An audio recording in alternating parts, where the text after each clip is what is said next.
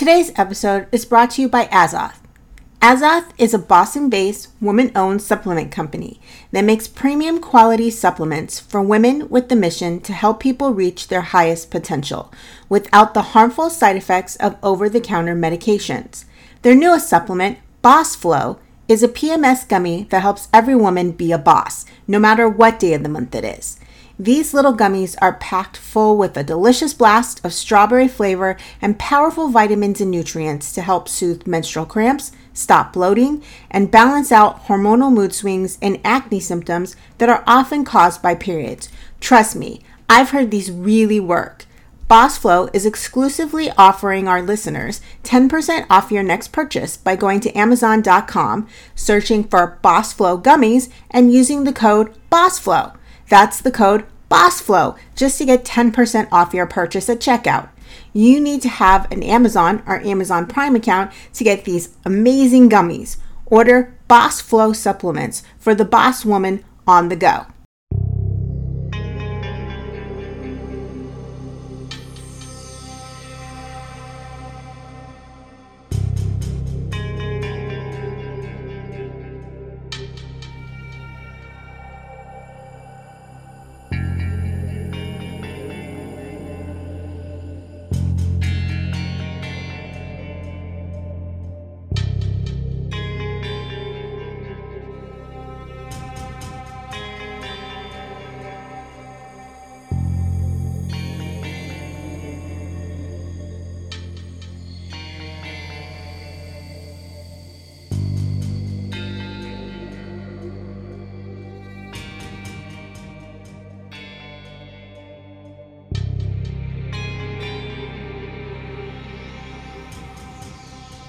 Welcome back to Psych Your Crime. I'm your host, Nicole Mann.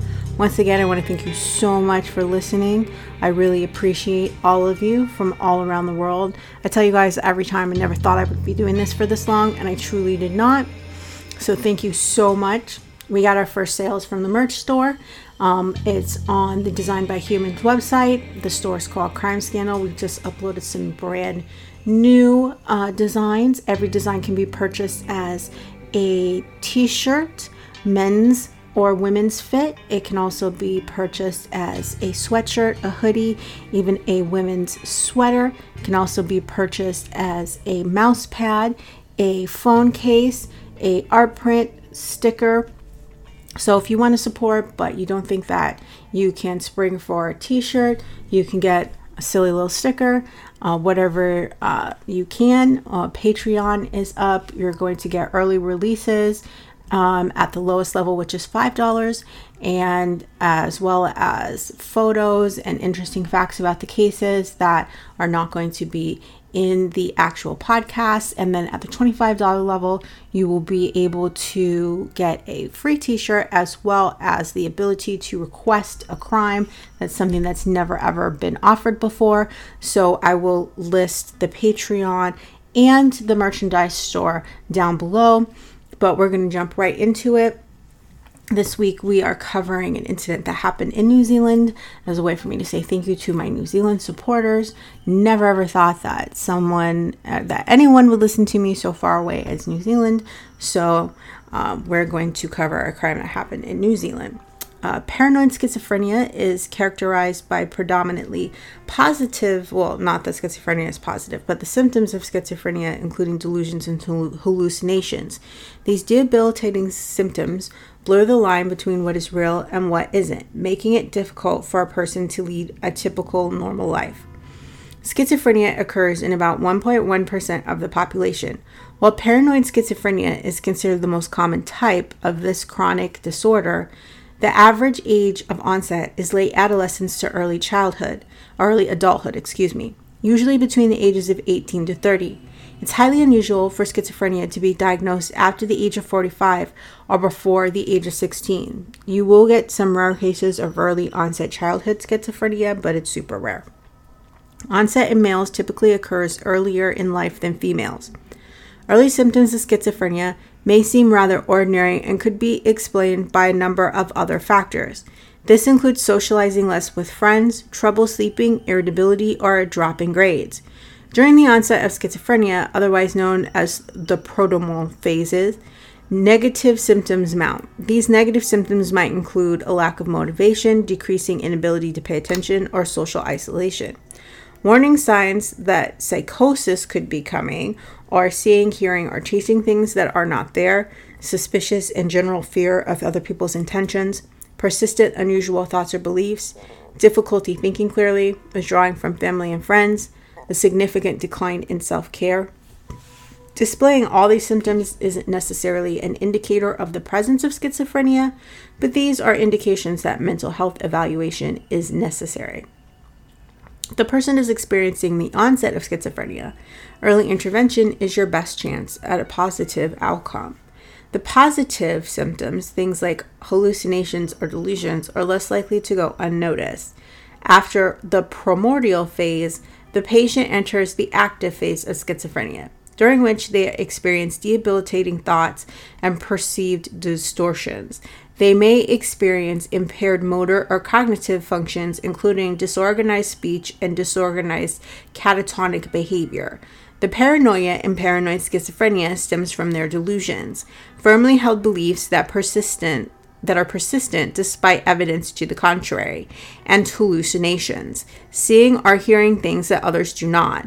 Many of these experiences can be precursory or threatening in nature. A patient may hear a voice or voices in their head that they do not recognize as their own thoughts or internal monologue. These voices can be demeaning or hostile, driving a person to do things that they would not otherwise do.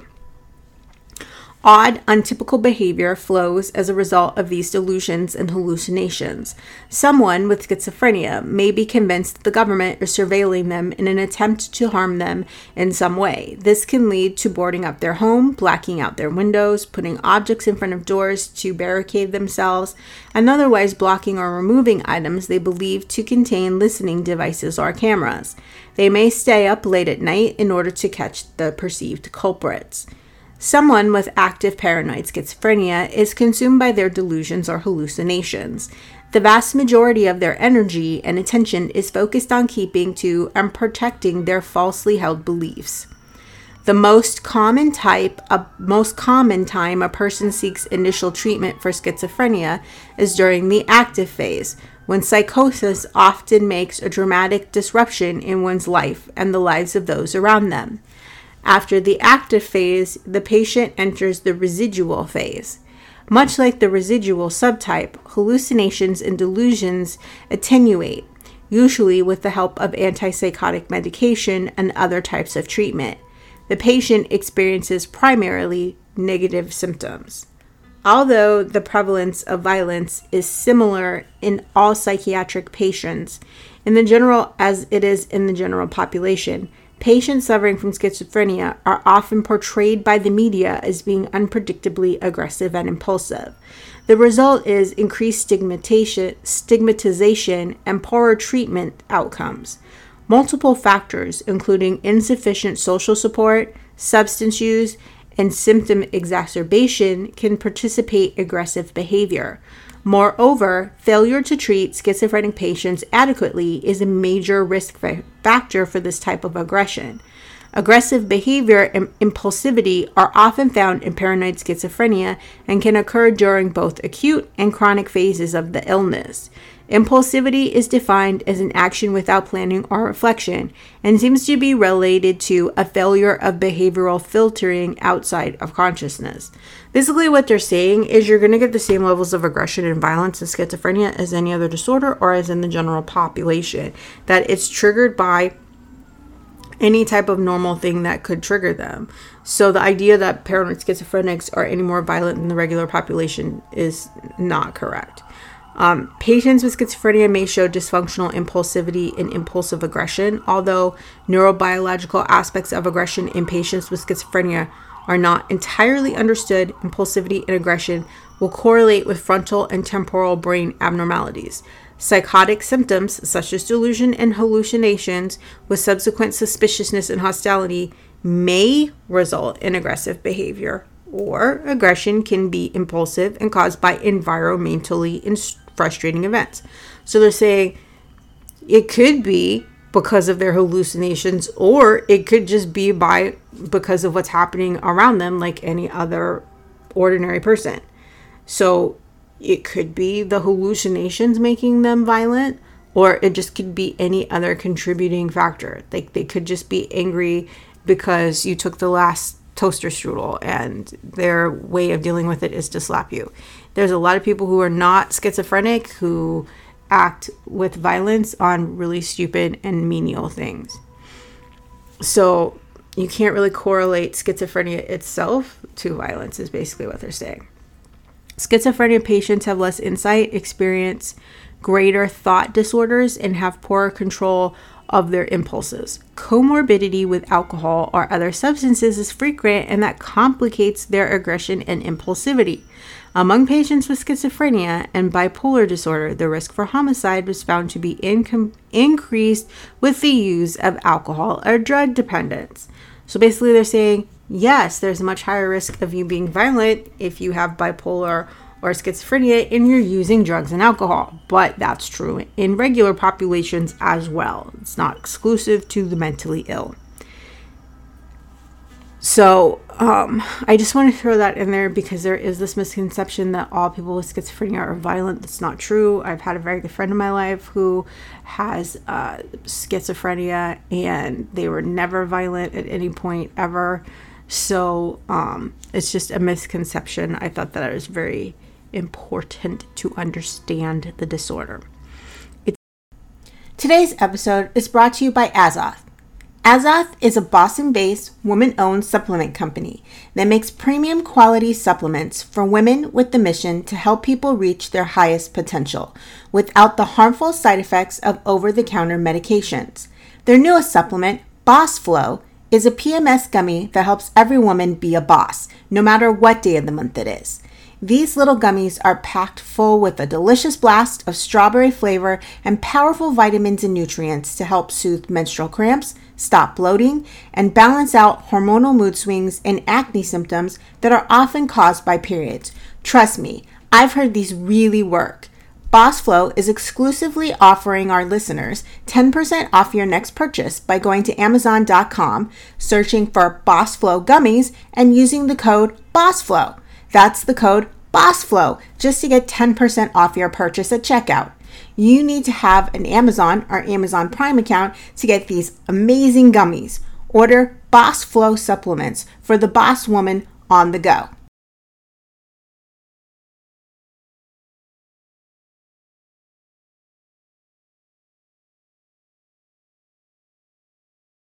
At nearly 9 a.m. on Saturday, February 8th, 1997, when Neville and Helen Anderson sat down for breakfast at their family lodge, just south of tiny rural settlement of Raramu, I hope I'm saying that correctly, and central North Island. It was set against a backdrop of green bushes and rolling hills.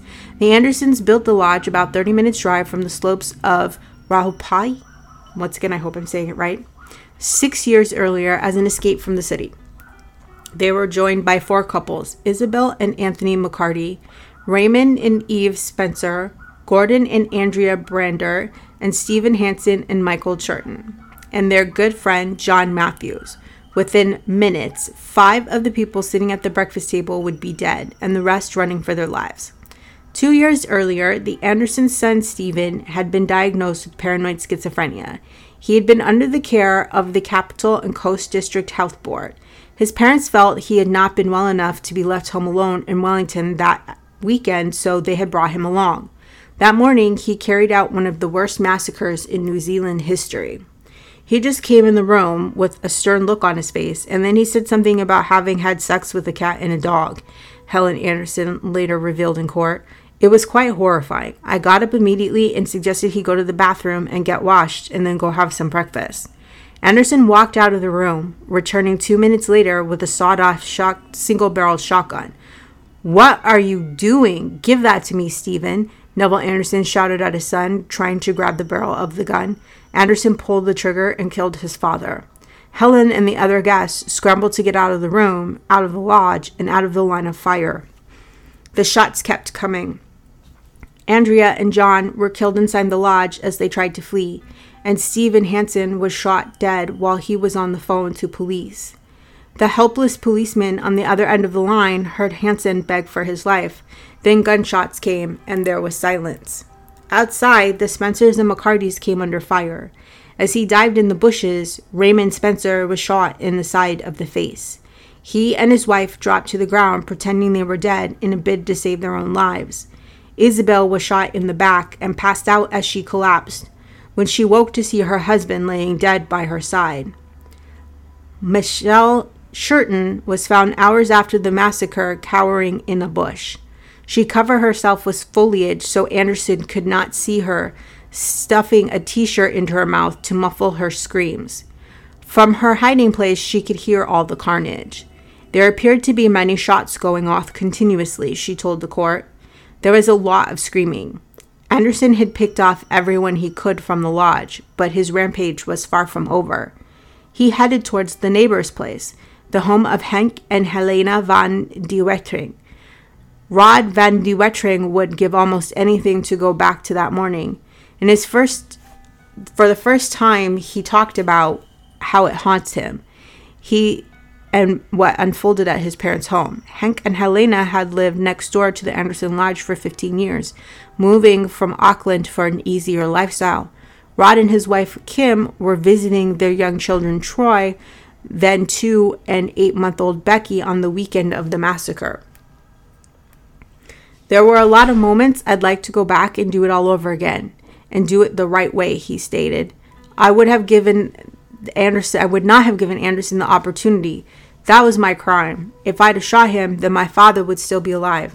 I know I did everything I could. I know I didn't do bad because I got my kids out and my mom, but in the back of my mind, Dad died because I didn't kill Stephen Anderson.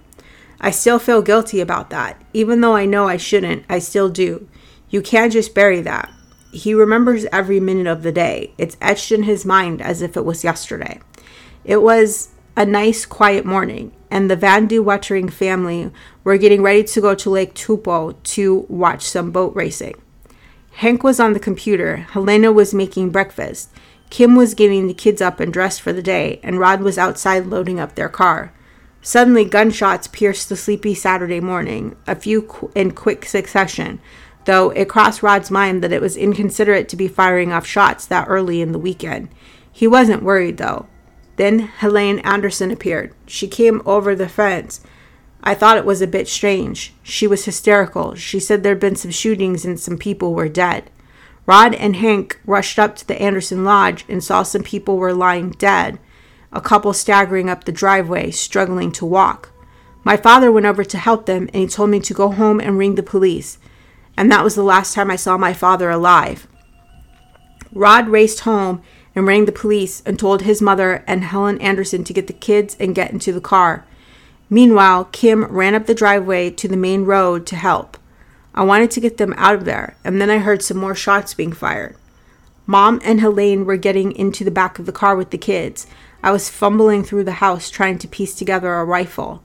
I got everyone in the car, and I started reversing to turn the car around and head up the driveway. That's when I saw Anderson come over the fence. Anderson was still armed with the sawed-off shotgun, and he was blocking Rod from turning. There was no way he could reverse up the steep driveway to the road, so he drove back towards the house. I was hoping I could get the car around the back of the house, but the gate was closed and locked, so I did the only thing I could do. I hopped out, and I confronted Anderson as he came down the driveway. See, I'm sorry. I'd have just ran him over. I'm sorry. He's too nice. I'd have just run him over. I'm sorry. I'd have just run him over. I'd have driven. It's a van. It is a van. I'd have driven right through his ass. Sorry. I'd have ran his ass over. I was behind the car using it as a shield. He had his firearm and wasn't stopping or slowing down, so I went out from behind the car and met him face to face. Rod had his rifle aimed at Anderson and told him to back off several times. Anderson dropped to the ground, surprising Rod, then looked up at him and shot him in the face. It was all in slow motion, but it was very clear-headed. I couldn't really see anything out of my right eye, but I could see little bits through my left. My first thought was to run, get him to follow me, get him away from my family. Rod stumbled towards the bush, scrambled over a fence, and ran. I looked back and saw Anderson coming. I actually thought I was dying. I was getting really tired. I couldn't see anything, and there was blood all over me. I thought that was it. I thought I was dead, and I just wanted to get him away from that car. I vaguely remember hearing more shots behind me. I'm not sure how far he followed me, but at some point he went up the hill to the main road. That's when he confronted my wife, and that's when he killed my father. Kim and Hank had flagged down a logging truck when Henderson popped out from behind it. He shot Hank in the head, aimed at Kim, and then decided he changed his mind and fled. Meanwhile, Rod, still forging through the brush, headed for the top of Raramu Spiral, a feat of railway engineering at the top of a hill near the town. He collapsed there and lay bleeding until police found him. He was rushed to Palmerston North Hospital, where he was later reunited with Kim and given the gut-wrenching news of his father's death. It was so surreal. We just didn't realize what had gone on, for starters. We knew something had happened, but we didn't quite fathom how bad it really was. Anderson, now 39, went on a cannabis-fueled shooting rampage at his family's lodge in central North Island on February 8, 1997. He killed 6 people, including his father. At the time of the killings, he was under the care of Capital and Coast Community Mental Health Team in Wellington, after being diagnosed 2 years earlier with paranoid schizophrenia. He had resisted taking medication and was obsessed with firearms and used cannabis heavily before the killings. When asked whether the reason for his recall last month was that he had been using cannabis substitute, a legal cannabis substitute called Chronic, his mother Helen said she was not sure and it had been very difficult. The health ministry refused to say why he had been recalled. Anderson is classified as a special patient who can be recalled at any time if certain mental health experts think it is necessary in the interests of safety of the patient or the public. Associate Health Minister Jonathan Coleman confirmed last night he had signed the recall warrant after advice from Anderson's doctors and the Health Ministry Director of Mental Health. So for those of you who are not from New Zealand, how it works there is someone can be under the care of, in my state, in Massachusetts, we have something called the Department of Mental Health. It's why we do not have conservatorships in Massachusetts. So if someone is having, an adult is having mental health issues to the extent that they need someone to care for them, the Department of Mental Health steps in. They determine whether they need to be put in a hospital or they can live on their own. If they can live on their own but they need guidance, the Department of Mental Health looks over them, oversees them, makes sure they go to their doctor's appointments. If they can't take care of their finances, the Department of Mental Health is appointed as the payee. That means the checks go to the Department of Mental Health, is put into a trust they oversee, and they pay their bills. How they don't get screwed over the way that people do in a conservatorship is because they are employees of the state. Everything is audited and run by the state. They can't, obviously they can't profit. They're not getting paid out of the conservatorship. They're getting paid the salary by the state. And that's why we don't have conservatorships. Much like the Department of Mental Health in Massachusetts, New Zealand has the health ministry that oversees mental health patients. So this particular individual was being overseen by them. He was classified as a level of patient that upon discharge can be recalled, meaning that they can determine that they need to be readmitted to a mental health facility because they are concerned they are a danger to themselves and others. And that was the situation with this individual. They had sworn basically what is the equivalent of a health and safety warrant out for him, stating that he was a danger to himself and others so that he could be brought back into inpatient, basically a lockdown inpatient setting. So that's just kind of an explanation about how the New Zealand system works is different than maybe the system here, if you weren't familiar with it.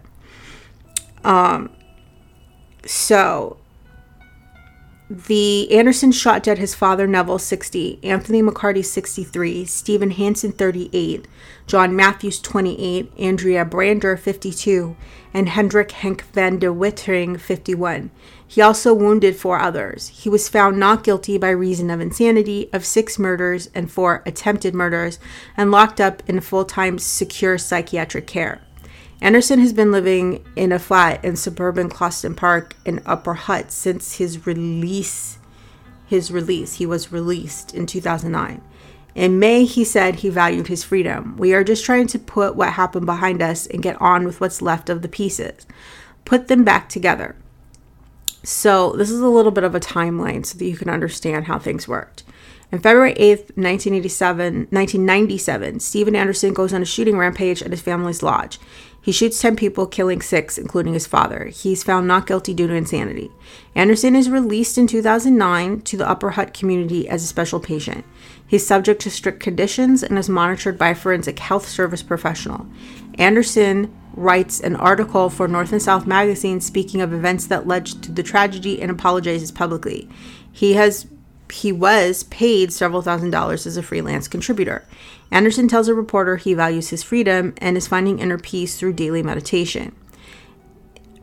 June of 2011, Anderson is recalled to a secure psychiatric hospital in Wellington. The health ministry refuses to say why. Special aid patients enter the mental health system via the courts. The special patients usually have been charged with serious offenses. There are more than 100 special patients throughout New Zealand. All are treated and closely monitored. Special patients are under the care of Forensic Mental Health Service and usually under 24-hour accountable care. Once the person is stable, further rehabilitation usually involves supervision with a hospital setting and then later in the community, like a transitional living type of situation. When special patients breach their leave conditions, they're recalled, treated, reassessed, and the process begins from scratch. They may also be recalled if the Director of Mental Health Services at a district health board decides that it is necessary for any reason and it is in the interest of safety of the patient or the public. So it sounds like he did violate the terms. It could be cannabis. It could be anything. They could have just decided they wanted to reassess him and they wanted to determine if it was best for himself or the public to be out and about. But that is the story of Stephen Anderson and the mass shooting that he committed in the late 80s. I hope to see you again. Join us next time. We are going to cover the MOVE bombing in Philadelphia when the United States, the Philadelphia police actually dropped a bomb on a residential community.